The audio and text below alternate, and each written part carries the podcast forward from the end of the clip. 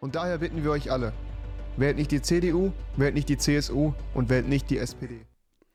Dieser Satz kommt aus einem Video, welches in Zusammenarbeit mit über 90 YouTubern entstand und die Zuschauer aufrief, CDU, SPD und AfD bei der kommenden Europawahl nicht zu wählen. Dieser Vorfall war erst die Spitze des endlos wirkenden Abwärtstrends der Volksparteien. Denn seien wir ehrlich, seit der Europawahl ist es klar, die Volksparteien befinden sich in einer Krise. Laut dem aktuellen Deutschland-Trend liegen die CDU-CSU nur noch bei 28 Prozent, während die SPD es gerade mal auf 13 Prozent bringt. Würde es zu einer Wahl in den nächsten Wochen kommen, würden die beiden Volksparteien keine Mehrheit im Parlament zusammenkriegen. Die CDU ist die größte verbleibende Volkspartei und regiert das Land nun bereits seit 2005. Daher stellt sich die Frage, für was die CDU eigentlich überhaupt noch steht und welche Zukunft diese Volkspartei hat. Was Konservativismus genau bedeutet, ob die CDU noch eine Volkspartei ist und wie die Zukunft der Volksparteien aussieht, erfahrt ihr heute. Hierzu interviewen wir Christian Doleschal, den jüngsten Abgeordneten der CDU-CSU im Europaparlament. Mein Name ist Philipp Thamer. Viel Spaß bei On Point Politics. Kurz vor der Europawahl war im Konrad-Adenauer-Haus der CDU-Zentrale in Berlin die Hölle los. Grund hierfür war ein 54-minütiges Video des YouTubers Rezo mit dem Namen Die Zerstörung der CDU. Ich bin mir sicher, dass jeder von euch dieses Video kennt. Aber hier nochmal für die, die es nicht kennen. In diesem Video kritisierte Rezo das Verhalten der CDU, CSU, SPD und AfD und rief zusammen mit über 90 anderen YouTubern zu einem Boykott dieser Parteien auf. Ich werde in diesem Video zeigen, wie CDU-Leute lügen, wie ihnen grundsätzliche Dieses Video wurde 16 Millionen Mal aufgerufen und verbreitete sich rasend. Alle warteten auf eine große, eindeutige Antwort der CDU, doch am Ende kam nach mehreren Tagen eine PDF-Datei eine Einladung von Paul Ziemiak zu Gesprächen und natürlich das altbekannte Amtor-Video, welches irgendwo in den Tiefen des CDU-Hauses versteckt ist. Hey Rezo, du alter Zerstörer. Wie bereits zu Anfang angedeutet, waren die Auswirkungen fatal. Die CDU legte das schlechteste Wahlergebnis ihrer Geschichte hin. Doch warum ist es eigentlich so weit gekommen? Genau darüber wollen wir heute mit Christian Doleschal sprechen. Wie bereits zu Anfang gesagt, er ist der jüngste CDU-CSU-Abgeordnete im Europäischen Parlament und bekam 2019 sein erstes Mandat. Dort ist er in diversen Ausschüssen tätig. Des Weiteren ist er noch Landesvorsitzender der JU Bayern und deswegen glaube ich, dass er sich sehr gut mit der Jugendarbeit und deswegen auch der Zukunft der CDU auskennt. Ich habe ihn letzte Woche in Brüssel interviewt. Guten Tag, Herr Doleschal. Die sogenannten Volksparteien stehen in den letzten Wochen extrem unter Beschuss. Bei sowohl CDU als auch bei der SPD gibt es starke innerparteiliche Uneinigkeiten und beide Parteien verlieren Stimmen. Nun ist die CDU ja eine konservative Volkspartei der Mitte. Was bedeutet für Sie in der heutigen Zeit konservativ sein? Also ich glaube, dass in der heutigen Zeit konservativ sein bedeutet, dass wir Werte hochhalten, die in der Gesellschaft aber auch noch eine, einen hohen Zuspruch bekommen. Zunächst mal geht es um Verantwortung. Es geht darum, Verantwortung zu übernehmen für seine Community. Das beginnt dabei, dass man sagt, ich übernehme Verantwortung für mich, für meine Familie. Ich will dazu beitragen, dass meine Familie gut leben kann. Ich will, ich schreie nicht nach dem Staat, der als Hilfsmittel äh, mich unterstützen soll, sondern zunächst mal ist der Anspruch, Selbstverantwortung zu übernehmen. Also ich glaube, das ist ein wichtiger, ein wichtiger Teil der Debatte und ich glaube, das ist auch ein Teil, wo viele, auch junge Menschen mitgehen können. Das nächste Thema ist, wie stehen wir zum Thema Eigentum? Also wollen wir, dass ähm, junge Menschen, dass sich die Gesellschaft auch Eigentum leisten kann oder soll der Staat eingreifen? Also ich glaube eher so die Frage, welches Lebensmodell wählt man für sich, ist, glaube ich, die entscheidende Frage, wo man sagt, äh, das ist konservativ oder nicht und nicht so klassisch, wie man es oft vielleicht auch wahrnimmt, diese alten, altbackenen Werte, man kommt nicht in die Zukunft, sondern konservativ sein heißt, Verantwortung zu übernehmen und die Gesellschaft Step by Step weiterzuentwickeln. Aber es basiert dann trotzdem sehr auf einem Grundkonzept an Werten. Kann man das so vielleicht auch zusammenfassen? Ja, also es muss eine, ist eine gewisse Haltungsfrage, wie ich zu verschiedenen Themen, zu verschiedenen Ansprüchen stehe. Und ich glaube, wenn man konservativ sein so definiert, dann äh, stellt man fest, dass jeder von uns in einem hohen Maße konservativ ist. Nun ist ja die CDU eine Volkspartei oder wird als solche bezeichnet. Ähm, was macht denn eine Volkspartei noch äh, aus, Ihrer Meinung nach? Also wir erleben ja gerade, dass, wenn man sich die Wahl in Thüringen beispielsweise anschaut, vor allem auch die kleinen Parteien, die Nicht-Volksparteien immer stärker werden. Bei den Nicht-Volksparteien haben wir das Problem, dass das Individualinteresse des, des Einzelnen im Vordergrund steht. Das heißt, man sucht sich aus, man hat ein, zwei Lieblingsthemen und sucht sich aus, welche Partei diese Lieblingsthemen vielleicht am besten bedienen kann. Das mag kurzfristig eine spannende Lösung sein, aber langfristig, glaube ich, bin ich ein großer Fan der Volksparteien und glaube auch an die Zukunft der Volksparteien, weil es eben nicht sein kann, dass wir als Politik nur noch Individualinteressen vertreten und der große gesellschaftliche Zusammenhalt immer weiter auseinanderklafft. Das heißt, die Aufgabe einer Volkspartei muss sein, dass wir innerhalb der Parteienfamilie einen Grundkonsens herstellen, dass wir ein Wählerspektrum ansprechen kann, das aus allen Teilen, jung, alt, aus allen äh, sozialen Schichten äh, sich zusammensetzt. Und wenn es da gelingt, als Volkspartei einen Konsens herzustellen, dann ist man auch für jeden Teil wählbar. Und ich glaube, dass diese Befriedung der Gesellschaft innerhalb einer Volkspartei ist wichtig und nur so kann man den Zusammenhalt im Land organisieren. Das heißt also, der Anspruch einer Volkspartei muss sein, den Großteil der Gesellschaft oder zumindest einen Querschnitt der Gesellschaft zu repräsentieren, oder? Ja, das sehe ich so. Also die Volkspartei muss eine, muss eine, eine befriedende Funktion für die Gesellschaft haben und jeder muss sich in der Volkspartei wiederfinden, was natürlich am Ende auch dazu führt, dass dass man die Kompromisse besser darstellen muss und dass man auch in der Volkspartei nicht immer die komplette eigene Wahrheit findet, dass man jetzt sagt, bei manchen Themen ist die Volkspartei nicht auch nicht immer zu 100 Prozent das, was ich mir gerade vorstelle. Sie, Sie sprachen ja gerade eben von befriedenden Kompromissen.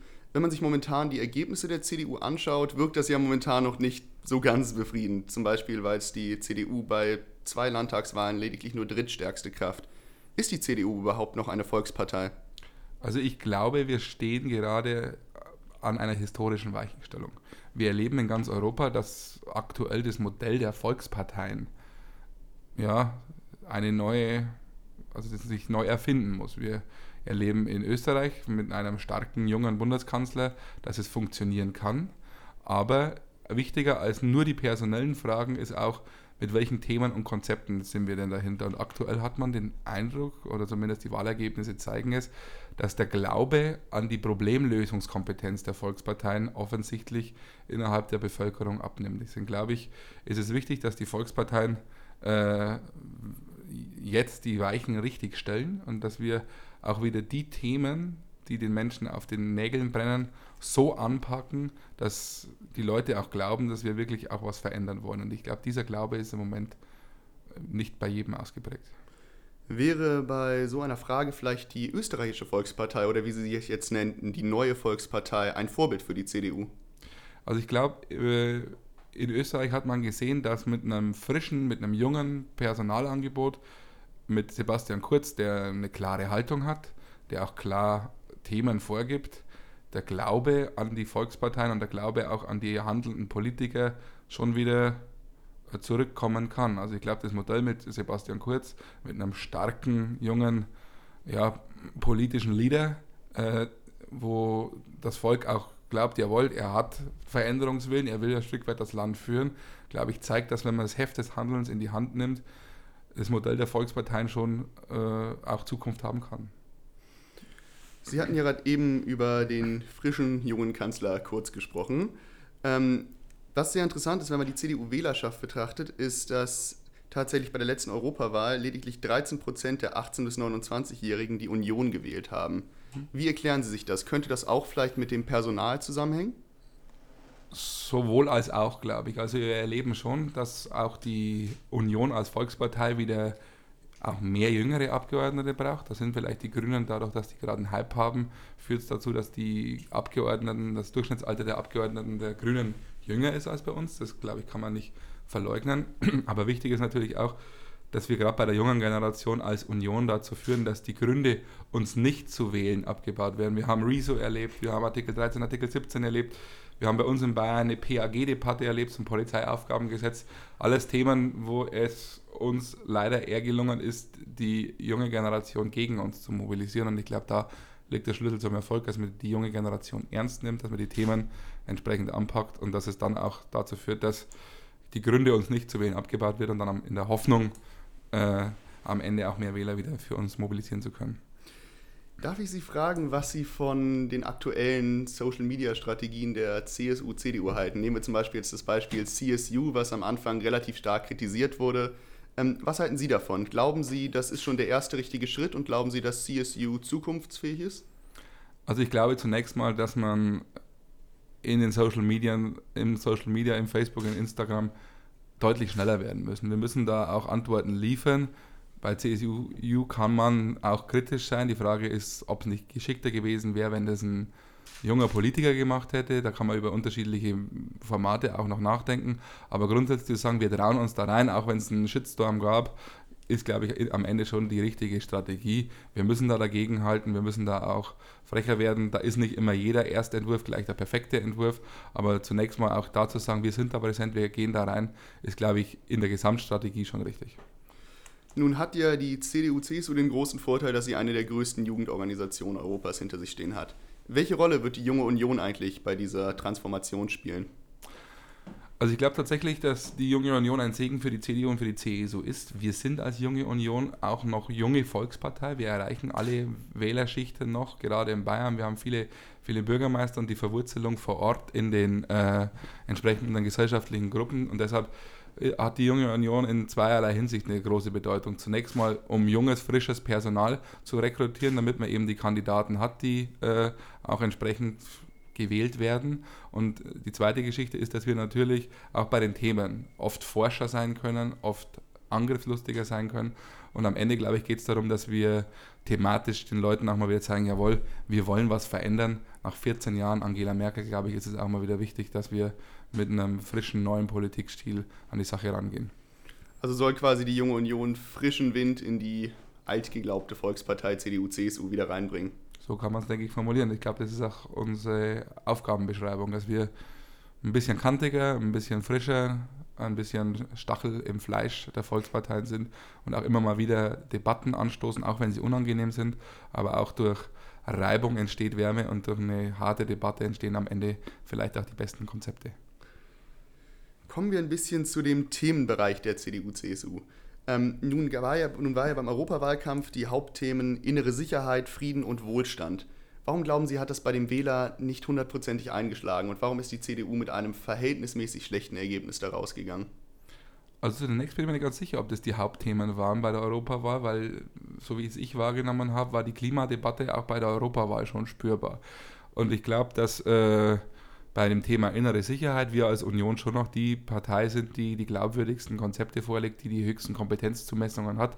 Und beim Thema innere Sicherheit, glaube ich, sind wir schon noch Marktführer, um es so zu formulieren. Beim Thema Klimaschutz war vielleicht ein bisschen die Thematik, dass äh, den Grünen da teilweise höhere Kompetenzzumessungen zugetragen wurden und dass es da nicht gelungen ist, auch darzustellen, dass wir diejenigen sind, die auch hier befriedende Funktion haben können, sowohl das Thema ernst zu nehmen, die richtigen Schritte zu machen, volkswirtschaftlich auch noch dabei zu bleiben und am Ende auch dazu zu führen, dass wir eben keine Gelbwesten-Proteste haben, wie das in Frankreich bei Macron war, also auch eine soziale Komponente des Klimawandels zu transportieren. Aber ich glaube, da hatten die letzten Wochen auch gezeigt, dass wir da schon wieder ein bisschen besser geworden sind. Okay. Das heißt, die CDU muss die Nachrichten etwas deutlicher vermitteln, oder? Also ich glaube schon, dass es auch bei der GroKo, wir haben jetzt Halbzeitbilanz, und die Bilanz der GroKo ist besser als ihr Ruf draußen. Und deshalb glaube ich, ist es auch mal wieder wichtig, dass wir alle miteinander die GroKo nicht jeden Tag nur schlecht reden, sondern dass wir am Ende auch mal betonen, was wir alles auch erreicht haben. Okay, also eine, eine gute Bilanz einmal ziehen und auch das Positive daran sehen. Denn momentan, wenn man, wenn man von Seiten der SPD die Bilanz der GroKo sich anschaut, dann ähm, ist die, fällt die eher negativer aus. Also glauben Sie, dass die GroKo zukunftsfähig ist? Und glauben Sie, dass die GroKo zu Ende regieren wird? Das wird jetzt, ich sag mal, die nächsten Wochen zeigen, wie die SPD auch dem Bundesparteitag besteht. Aber ich glaube, am Ende ist es wichtig. Das ist doch immer so. Wenn man sich ein Produkt kauft und alle in der Firma über dieses Produkt schlecht reden, dann will man das Produkt nicht mehr kaufen.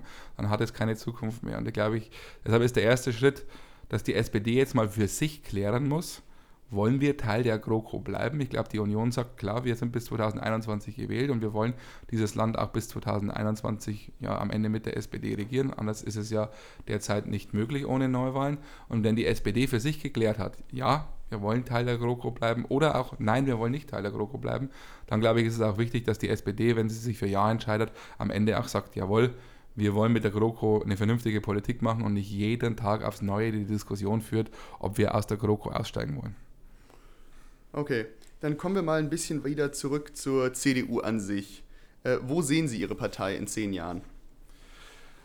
Ich habe es vorhin schon angesprochen. Ich glaube, die nächsten Wochen und Monate sind entscheidend und auch die nächsten Wahlen sind für die, für die, für die CDU vor allem entscheidend. Es ist für uns wichtig, dass der Abwärtstrend gestoppt wird. Ich glaube, eine Volkspartei muss eigentlich den Anspruch haben auf 40 plus X. Aktuell sind wir in den Umfragen auch teilweise deutlich unter 30. Das heißt, wir haben da einiges wieder gut zu machen. Und wenn man sich die Wählerstrukturen anschaut, ist es wichtig, dass es gelingt, äh, da auch eine echte Kehrtwende einzuleiten. Das heißt, meine Hoffnung ist, dass die CDU, die CSU auch in zehn Jahren bewiesen hat, sie sind noch am Ende vielleicht die einzig letzte verbliebene Volkspartei und wir nähern uns auch wieder 40 plus X. Aber das sind die nächsten Monate entscheidend die CDU ist ja an sich eine Partei der Mitte. Ähm, und ich möchte ganz gerne ein bisschen auf die Ränder eingehen, weil das war in den letzten Tagen und Wochen sehr, sehr verwirrend, wie die CDU zu den Randparteien steht. Also wie die CDU zu einer linken Partei oder zu einer AfD steht. Ähm, ist, ist deutliche Abgrenzung dabei die beste Lösung? Und glauben Sie, dass wirklich eine CDU nicht mit einer linken Partei und einer AfD koalieren darf? Oder sollte das in einigen Bundesländern als Ausnahmefall genehmigt sein? Nein, also ganz klar, Abgrenzung ist notwendig. Wir erleben 30 Jahre nach dem Mauerfall, dass die Linke, die ihr Verhältnis äh, zur, zur ehemaligen DDR immer noch nicht geklärt hat, die immer noch sich verweigert zu sagen, die DDR sei ein Unrechtsstaat gewesen, die immer noch mit ihrer eigenen Vergangenheit nicht aufgeräumt hat, es ist schlicht und ergreifend ausgeschlossen und deswegen verbieten sich auch jegliche Gedankenspiele mit den Linken zu koalieren oder irgendwelche Pakte einzugehen. Die CDU muss ganz klar sagen, mit den Linken wird nicht regiert. Und das Allergleiche gilt auch für die AfD. Die AfD, und wir erleben das auch im Bayerischen Landtag oder auch mit Björn Höcke in, in, in Thüringen, die wird immer extremer. Es war eine Bewegung um Bernd Lucke, wo es darum geht, vielleicht seinen Unmut über die Europolitik kundzutun. Und jetzt erleben wir eine Radikalisierung der AfD.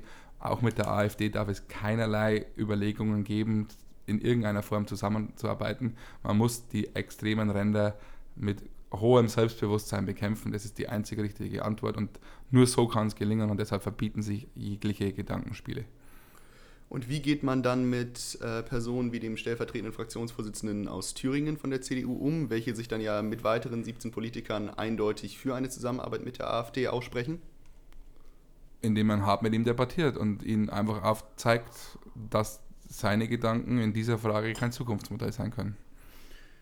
Okay, dann kommen wir jetzt tatsächlich schon zur letzten Frage des offiziellen Teils, bevor wir in die Publikumsfragen übergehen das ist ein Thema, was in den, auch nochmal in den letzten Wochen und Monaten sehr hart di diskutiert wurde. Und zwar die, äh, zwar die Frage um die Parteispitze. Laut einer Umfrage des Meinungsforschungsinstituts CIVEY äh, sind über 70 Prozent der Deutschen davon überzeugt, dass die aktuelle Parteivorsitzende Annegret Kramp-Karrenbauer der Partei schadet. Wird es nun Zeit für eine Personalfrage oder wird das die Partei in einen Abgrund stürzen? Also zunächst mal bin ich ja Mitglied der CSU. Damit verbietet sich grundsätzlich die Diskussion um die Parteivorsitzende der CDU. Aber einen Gedanken will ich am Ende noch mitgeben. Ich glaube, die CDU hat sich letztes Jahr ein spannendes Rennen geliefert beim Parteitag in Hamburg.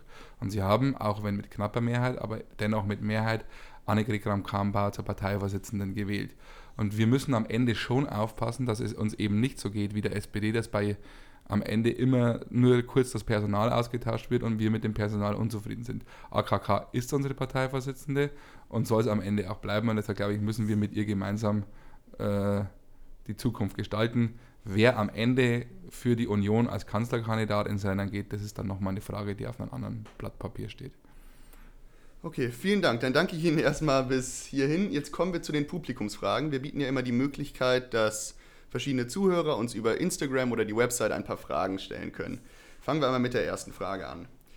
Liebes OnPoint-Team, ich bin Mitglied der Jungen Union und verfolge die Arbeit der CDU in sozialen Medien. Von allen Parteien gibt die CDU in Deutschland das meiste Geld für PR aus und trotzdem kommen beim Wähler nur Formate wie CSU an, die sehr aufgesetzt wirken. Wir mögen vielleicht jung sein, aber wir sind nicht dumm. Ist es wirklich die Lösung für alle Probleme, wenn man Philipp Amthor bei jeder Gelegenheit nach vorne schickt, wenn es um die Jugend geht?